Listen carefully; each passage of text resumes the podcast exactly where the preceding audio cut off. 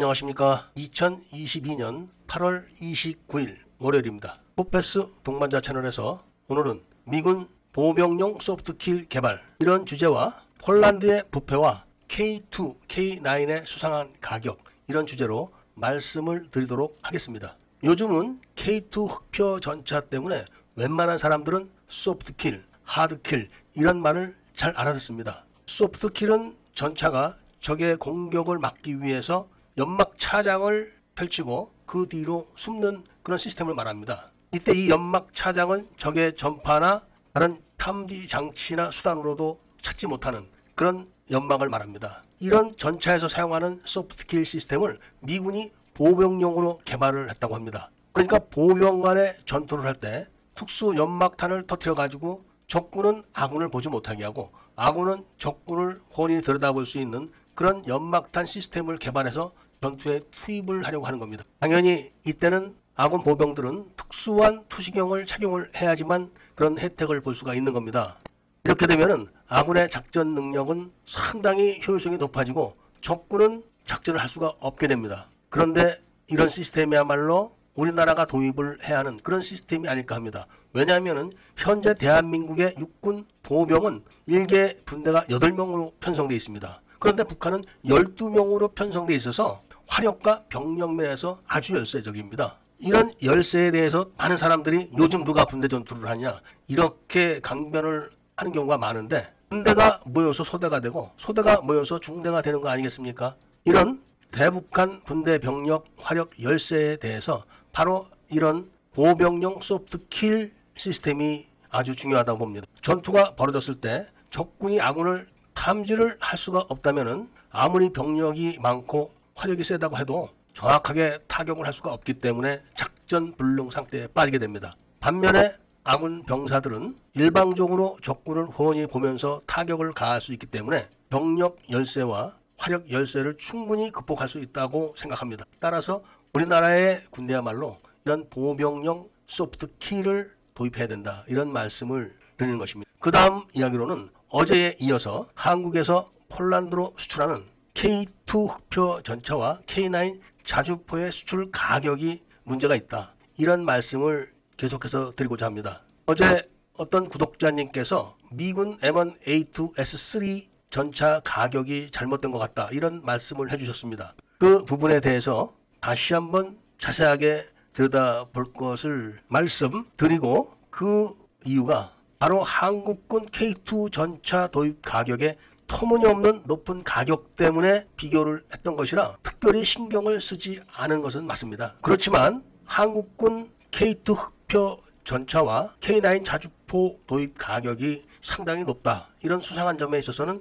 변함이 없습니다. 여기에 대해서 구독자분들 일부께서는 비싸게 팔면 좋지 왜 시비를 거냐 그런 데까지 이렇게 지적을 하시는 분들이 계신데 당연히 미국이나 영국, 독일 이런 나라들이 비싸게 도입하는 것에 대해서는 별 문제가 없어 보입니다. 그런데 폴란드는 가난한 나라입니다. 그리고 폴란드는 부패한 나라 중에서 아주 상위 그룹에 속하는 그런 나라였습니다. 심지어는 부패가 합법화된 나라 또는 법적인 용어 중에서 부패 이런 단어가 없었다. 이런 말이 나올 정도로 아주 부패가 심했던 나라입니다. 그렇기 때문에 유럽 연합에서 폴란드의 사법 개혁을 강력하게 요청하고 있는 겁니다. 여기서 부패라고 말하는 것은 뇌물을 말하는 겁니다. 이런 폴란드가 이미 유럽 연합으로부터 1,400억 유로를 빌려다 썼습니다. 그리고 이번에 또 700억 정도를 빌려다 쓰려고 하다가 사법 개혁을 엉터리로 하는 바람에 지금 발목이 잡힌 겁니다. 그런데다가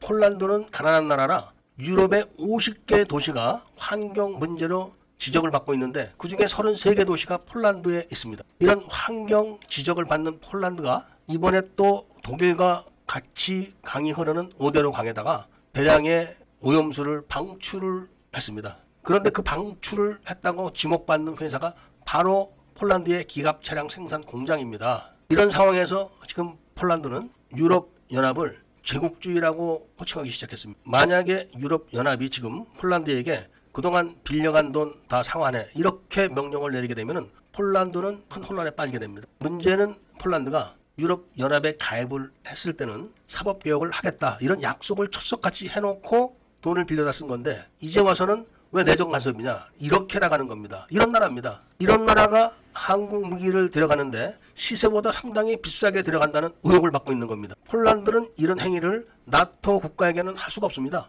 그런데다가 폴란드는 과거에 북한의 채무를 변제해준 몇 안 되는 나라 중에 하나입니다. 조금 전에 말씀을 드렸지만 미국이나 영국, 독일 같은 나라가 한국산 무기를 비싸게 들어간다. 이것에 대해서는 누가 의심을 하겠습니까? 그런데 국가 전체가 빚으로 살아가는 폴란드가 시세보다 비싸게 주고 사간다. 그리고 그 나라가 유럽 나토 국가 중에서 부패 지수가 상위권에 속하는 나라다. 이런 전제를 깐다면은 비싸게 주고 사가는 무기 체계들의 여러 가지 의혹이 따라 붙는 건 당연한 겁니다. 이런 당연한 의혹 지적에 대해서 180대 전차에 대한 기술 이전료가 포함됐다. 현지 생산료까지 포함된 건데 왜 말이 많냐? 이렇게 이야기하시는 분들이 많던데 이 180대분은 한국서 완제품으로 생산해서 나가는 전차입니다. 그런데 무슨 기술 이전료가 포함됩니까? 그리고 무슨 현지 생산료가 포함되겠습니까? 또한 K9도 인도가 도입하는 단가의 딱 두 배입니다. 그리고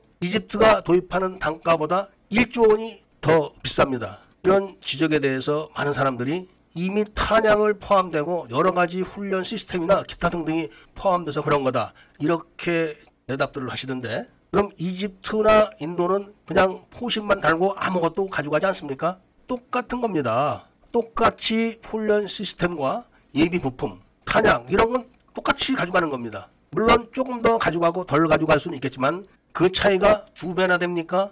아니면 1조 원씩이나 됩니까?